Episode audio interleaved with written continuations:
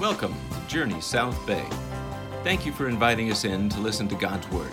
Take a moment to get comfortable, sit back, and relax as we listen to today's message. Hello, my name is Dustin Heiss, and if you're able, could you please stand as we read the scripture? Thank you. The woman caught in adultery, John chapter 7, verses 53 to chapters 8, verse 11. They went each to his own house, but Jesus went to the Mount of Olives. Early in the morning, he came back again to the temple. All the people came to him, and he sat down and he taught them. The scribes and the Pharisees brought a woman who had been caught in the act of adultery. Placing her in the midst, they said to him, Teacher, this woman has been caught in the act of adultery. Now, the law of Moses commanded us to stone such women. So, what do you say? They said this to test him that they might have some charge to bring against him. Jesus bent down and wrote with his finger on the ground. And as they continued to ask him, he stood up and said to him, Let him who is without sin among you be the first to throw a stone at her. And once more he bent down and wrote on the ground. But when they heard it, they went away one by one, beginning with the older ones. And Jesus was left alone with the woman standing before him. Jesus stood up and said to her, Woman, where are they? Has no one condemned you? Said, No one, Lord. And Jesus said, Neither do I condemn you. Go, and from now on, sin no more. May God bless this reading. May you be seated. Well done. Uh, let's open in prayer. Father, we thank you that we can study your word openly and honestly and freely. We thank you that we have that opportunity in such a beautiful area, beautiful location. Uh, open our hearts and our minds to apply what you would have us apply. In Jesus' name, amen. It's good to see some of you again. It's good to see some of you for the first time. My name is Bill. Um, Alex asked me to uh, ask me to be willing to speak, and uh, love Alex. He's one of our missionaries, and so it's our pleasure to do that. Um, John 7, 53 through 8, 11 is one of my very favorite passages in all Scripture. Uh, there is intrigue, there is treachery, there is, there is guilt, there's hatred, there's love, there's mercy. There's all kinds of emotions going on in this passage. But this is also perhaps the most debated passage in all of Scripture. Uh, and the question comes are these the real words of Jesus or not? Our Bibles uh, usually put a note or an asterisk said, This is not found in some of the most ancient manuscripts. Others just put it in the footnote. Uh, and so the question is why would we study a passage that may or may not be the real words of Jesus? Well, that comes down to two questions. Um, there is two studies uh, in biblical uh, theology. There is the higher criticism, and there is lower criticism. Higher criticism seeks to answer the question, what does the Bible say? Now, I'm not a big fan of most higher critical forms of interpretation because most of them don't really try to interpret what the Bible says. They try to get away from what the Bible says. So, for example, Matthew 14, um, Jesus feeds 5,000 men and probably between 10 and 12,000, literally with the women and children there. Uh, he does this with five loaves and two fish, so like a happy meal. Um, as he does this and they're done, they, gra- they gather 12 very large baskets of food afterwards. Jesus then goes, uh, sends his disciples to cross the lake, sends the people away. Jesus goes up on the mountain, he prays, and as he's praying, a giant storm hits the lake. And the disciples are trying to row to get to the other side, and they're not making any headway. And Jesus starts walking on the water out to them. And the disciples scream, and it's, it's really appropriate this time of the year it's a ghost. Uh, I'm sure it wasn't October 31st, but it could have been. And they see them, and Peter, who is never short for words, says, Lord, if it's you, call me out. And so Peter jumps out of the boat, walks to Jesus, looks around and says, Oh man, this, this is, it's really raining hard. Falls into the water. Jesus reaches down and saves him. And they're back in the boat. And it's an incredible miracle of Jesus' power, his sovereignty over uh, the universe, uh, his ability to provide in ways that are, are beyond our comprehension. And higher criticism says, no, there's actually a secret row of rocks that Jesus knew about. And he was able to walk on these rocks during the middle of a storm, not trip. And it's only Jesus who knew about it, not these disciples who were fishermen for 30 some odd years on this lake and knew the lake really well. Um, so higher criticism just says, ah, none of this is really true. So instead of Jesus being divine, uh, they make the Bible to be a myth. So I'm not a big fan of higher criticism. Lower criticism, on the other hand, is an, an exact science that tries to determine the exact words of Scripture. And it is a meticulous process. The oldest fragment we have in the New Testament is the Ryrie fragment. Uh, altogether, there's about 35, 38,000 pieces of scripture that they found in different fragments. Uh, this fragment, the Ryrie fragment, is found very close to the first century, very close, very soon after the Gospel of John was written. Uh, and, it, and it helps us date when a book was written. Now, what was interesting is when John or Paul or Peter or James or Jude wrote a book, uh, they didn't put it in a museum. See, I would have liked it for a museum because then we would have really known. Uh, but they read it to the church, they copied it and sent it to all the other churches around so that people could read what the apostles had to say. And this is where the variants come in. Uh, now, the church has historically believed in what we call the inspiration of Scripture. And we, by that we mean uh, God so superintended the writers of Scripture, the biblical the text, that it is written without error or with mistake. That's why we read in First, 2 Timothy 3.16, all Scripture is God-breathed, that means exhaled by God, and profitable for teaching, for reproof, for correction, for training in righteousness, so that the man of God may be completely equipped for every good work. So the church has restricted inspiration to the autograph. Now, textual criticism, lower criticism, seeks to determine what the autograph is. And this is broken down into a number of families, and we won't bore you with that process. Um, but we can say without a shadow of doubt that we have, according to F.F. F. Bruce, who was the, the New Testament scholar until he died, that we have 99.95% of the original.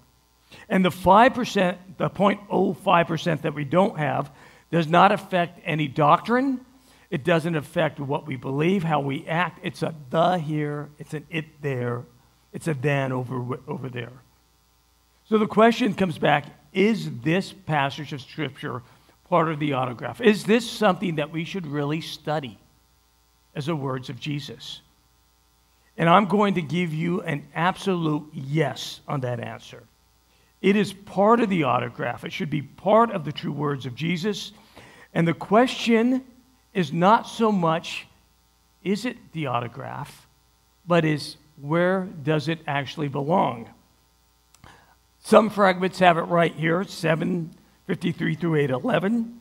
Others have it um, after verse 36 of chapter 7. Others have it after chapter 25, uh, starting chap, uh, 21, chapter 21, verse 25. Others have it in Luke 21, starting at verse 38.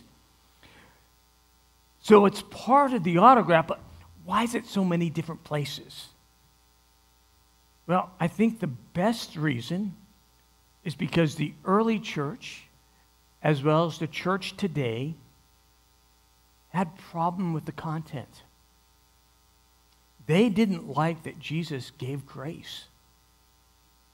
Augustine, uh, one of the early church fathers, said the church omitted this because it was uncomfortable with what appeared to be cheap grace. So instead of letting Scripture speak for itself, they decided to remove it from some of the manuscripts. The overwhelming evidence, however, is that these are the authentic words of Jesus. The late theologian R.C. Sproul put it this way The overwhelming consensus is that this account is the authentic, is apostolic, and it should be considered in any edition of the New Testament.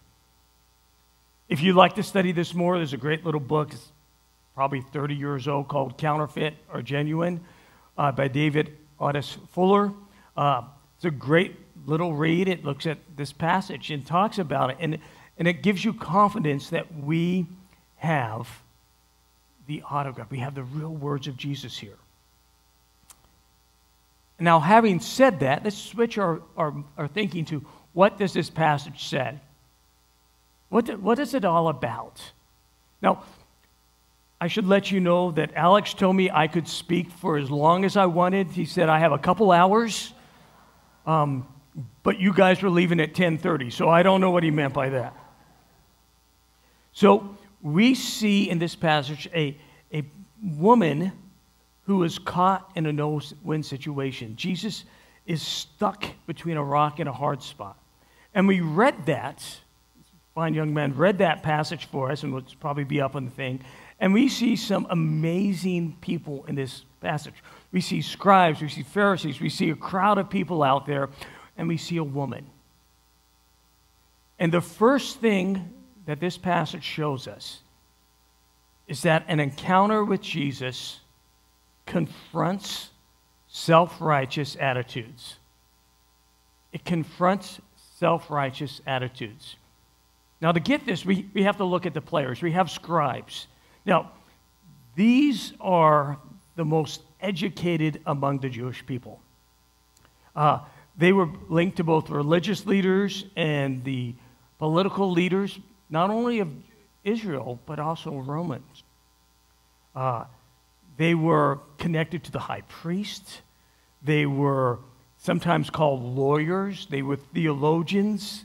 Um, being a scribe was not a hobby, this was a full time job.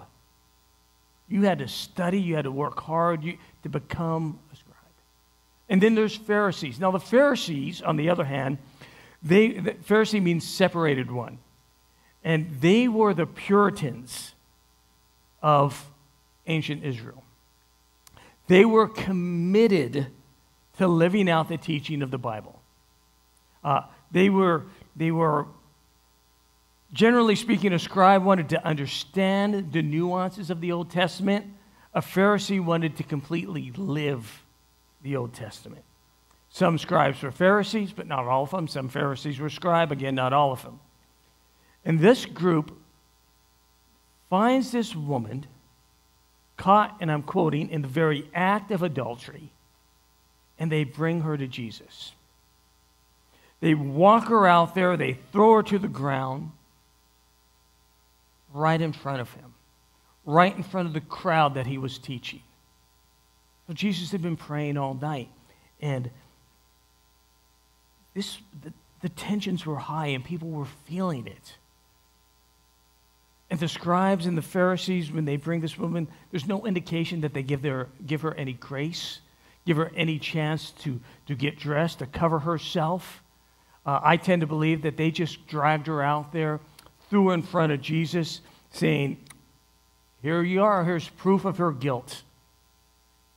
Now, I know we're all thinking, because people always ask us, what about the guy? It usually takes two to commit adultery.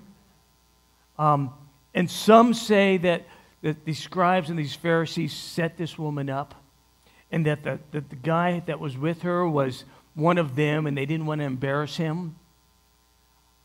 Could be. I wouldn't put it past them. I tend to believe um, that the guy ran for his life. Um, if you read the Gospel of Mark, there's an interesting passage towards the end saying this young boy ran over, the Romans caught him and he left his clothes and ran off. I think that's what this guy did. I think he was caught dead to rights. And instead of facing the consequences with this woman, he said, Bye, I am out of here. Uh, good luck. Be warm, be well fed. I'll catch you later. So this woman stands in front of Jesus. And the scribes and the Pharisees say, The law demands that you put her to death.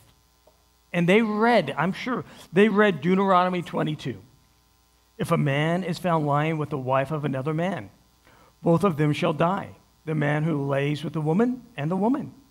So you shall purge the evil from Israel. If there is a betrothed virgin and a man meets her in the city and lies with her, then you shall bring them both out to the gate of the city, and you shall stone them both to death with stones. The young woman, because she did not cry for help, though she was in the city, and the man, because he violated his neighbor's wife. So you shall purge the evil from your midst. It is very clear that this woman had to die. Our law says it. Look, Jesus, God wrote this. God told us. You're a prophet. But the trap comes in that Roman law only allowed Romans to execute someone. And an adulteress was not capital punishment. They had what they thought was the perfect trap. It was really clever. Now, men, we've all faced this. You're walking down the street, you're holding your wife's hands, you're holding your girlfriend's hands, and there's a woman in front of you, and your wife or your girlfriend looks at you and says, Is my behind bigger than hers? There is no right answer to that. That is the situation that Jesus was in. And the scribes and the Pharisees are giddy. They are excited. They have Jesus trapped. There's no way to get out of this. You either show compassion and disobey God, or you uh, follow God's law and you have to deal with the Romans. It's a terrible trap for Jesus. It was clever for the scribes and the Pharisees. They were giddy. And the crowd is listening and they're wondering, what is Jesus going to say? I mean, there's this vulnerable sinner in front of him, knowing she's guilty, knowing that she should be put to death. She's ashamed. She's lonely. She's abandoned. She's frightened. And she's wondering, am I going to live or am I going to die? What is this prophet of God going to say? And what does Jesus do? He bends down and he starts writing in the dirt. Now, scholars and theologians and pastors and teachers have wondered year after year what he did. And I'm not, what he wrote, and I'm not sure it's important but what he wrote, but I'll give you some things that he might have written. Some suggest that he was writing the Ten Commandments. Scripture tells us that God wrote the Ten Commandments with his fingers, and Jesus is saying, I'm God. I'm, I wrote these. Don't try to use my word against me. Some might think that Jesus is mimicking the Roman judge's practice of writing down the verdict before giving it. Others think that Jesus was writing accusations against the scribes and the Pharisees.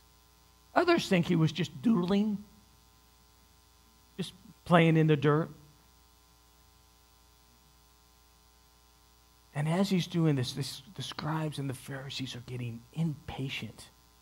They're getting upset. They're getting, give us an answer. We demand it.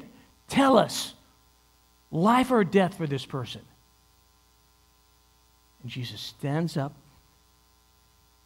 He looks around and says, Let him who is without sin among you be the first to throw a stone at her.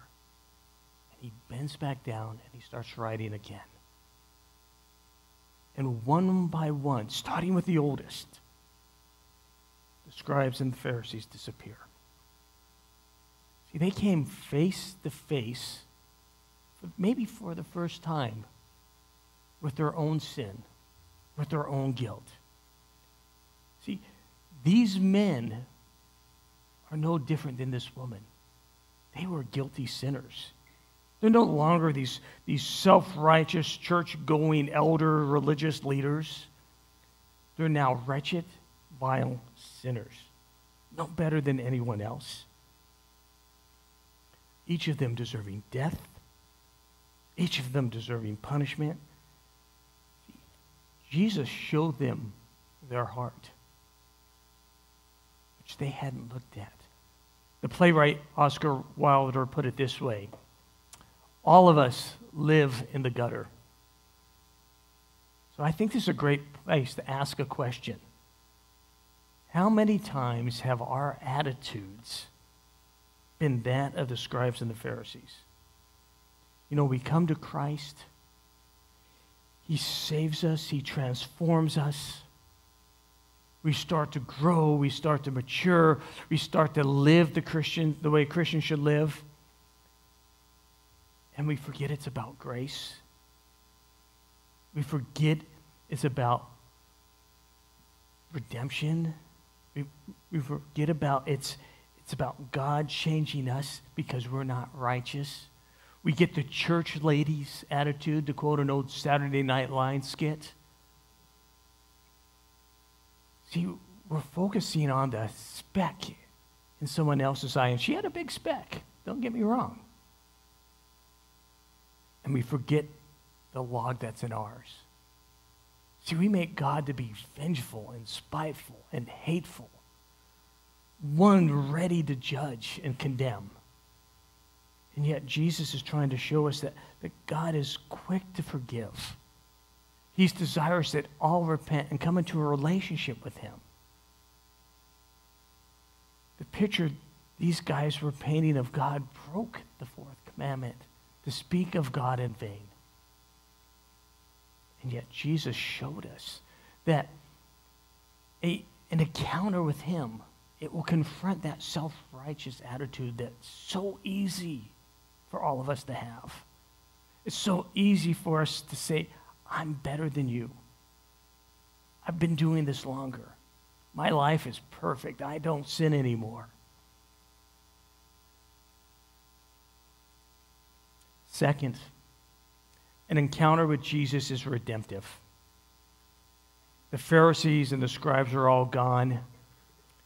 The crowd is now on the fuzzy setting of Zoom, so you don't really see him. You just see the woman and Jesus standing there. And for now, she's escaped the punishment of death. She's deserved it, but she's standing with Jesus and she has no thought of what he's going to say. She's fearful. She's ashamed. She's guilty. And she's waiting for some kind of answer, some kind of response. Jesus stood up and he looks at her and he says, Woman, where are they? Has no one condemned you? She said, No one, Lord. And he said, Neither do I condemn you. Go, and from now on, sin no more. Do you notice the irony in this passage? They threw this woman at the feet of Jesus for condemnation, but yet at the feet of Jesus, she received grace. She received mercy. Her accusers wanted to humiliate her, to treat her poorly. I mean, they stressed it that she was caught in the very act. And the, the Pharisees and the scribes were vindictive toward this woman. I mean, very vindictive. And we don't really know why. But they could have put her in custody waiting for Jesus to respond. Uh, they, they could have given her some clothing so that she wouldn't be ashamed in everyone else, everyone's eyes what they did is they, they wanted the town, the good townspeople, to know what kind of woman she was. They gave her the scarlet letter. And instead of the people seeing who she was, they ended up seeing who they were. They were miserable. They were self righteous, they weren't redemptive. So ask yourself how do people see you around? Those around you, do they see you compassionate or judgmental? Do they see you giving grace or condemnation? See, this woman is standing before the judge of the universe, the, the one who can say you're guilty and forgiven, or you're guilty and not forgiven. And she didn't earn grace. She didn't clean up her act, and Jesus said, Come on to church, clean up your act and get to church. She was given grace. And I don't think we truly understand the grace she was given. I don't think we truly understand the depths of our depravity. That we're no different than her. And if we think that Jesus was offering cheap grace, look at the text. The language makes it incredibly clear. Where are your condemners? Those who, who wanted to pass sentence, and she said they're gone. I don't condemn you either. Go sin no more. There is no cheap grace here. Jesus removes all doubt that there is no cheap grace here. In the original language, if an author wanted to uh, make a point, they would put the phrase in front, kind of like when Yoda speaks. Um, they would put the first word, and that's the most important. And so in the Greek, it says, stop sinning. Don't do it no more. See, Jesus gave forgiveness, but he also called for repentance. See, grace was given and it was received, but the second part of that is that repentance needs to follow with that. We can't we can't continue to live in the way that we used to. See, I think her spiritual eyes were open. I think she became part of God's family. Uh, and as a member of God's family, we have responsibilities, and it's to stop living in habitual sin. Not that we're ever going to be perfect, but the old Puritans would call this mortification of sin. Paul put it this way What shall we say then? Are we to continue in sin? That grace may abound? By no means. How can we who died to sin continue to live in it? And the rhetorical answer is we can't. See, this woman became a new creation at the feet of Jesus. Her life was transformed, her life was changed. And she had to start living that way. Remember a few minutes ago, I quoted Oscar Wilde, Oscar Wilde the, the famous playwright. Let me give you that whole quote.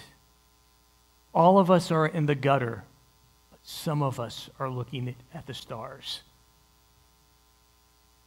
We are all sinners. We all have fallen short of the glory and the calling of Christ. But some of us, when we look up to Jesus, we find redemption. We find new life. We leave transformed. We leave dis- different. So I'm going to close with a couple questions. You're going to be, this will be on the test. Are you, do you identify with the scribe? Do you People come to you because you know the Bible. I mean, inside and out. They come to you and, and you know all the little intricacies of the Bible. But you don't really have love for God. You're not really living it. I did this for a while. When I, when I, my first graduate theology class, I walked in the last day of school, never went to the class, took the test, and passed the class. Man, I knew it. I wasn't loving. Are you like the scribe? Or are you like the Pharisee, man? You're, you're living it. People look at you and say, You're godly. You have it down. You, you, you are living for God. But you're doing it to earn God's favor? instead of because of God's favor. And because of that, you, you're unable to, to help people come to know who Jesus is. You're unable to share Jesus because you're not sure on how you do that. You're not sure how to show grace. You're not sure how to live in grace. Are you like the woman caught in a sin for the whole world to see? Your life is imploding. Everyone around knows it. And you're waiting for the next shoe to fall.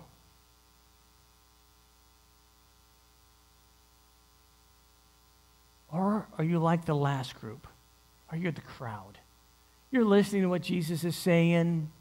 You're not really connecting. You're just, he's a good, you know, he's a good speaker. I like what he has to say. I'll take it, I'll leave it. Who are you most like in this passage of Scripture?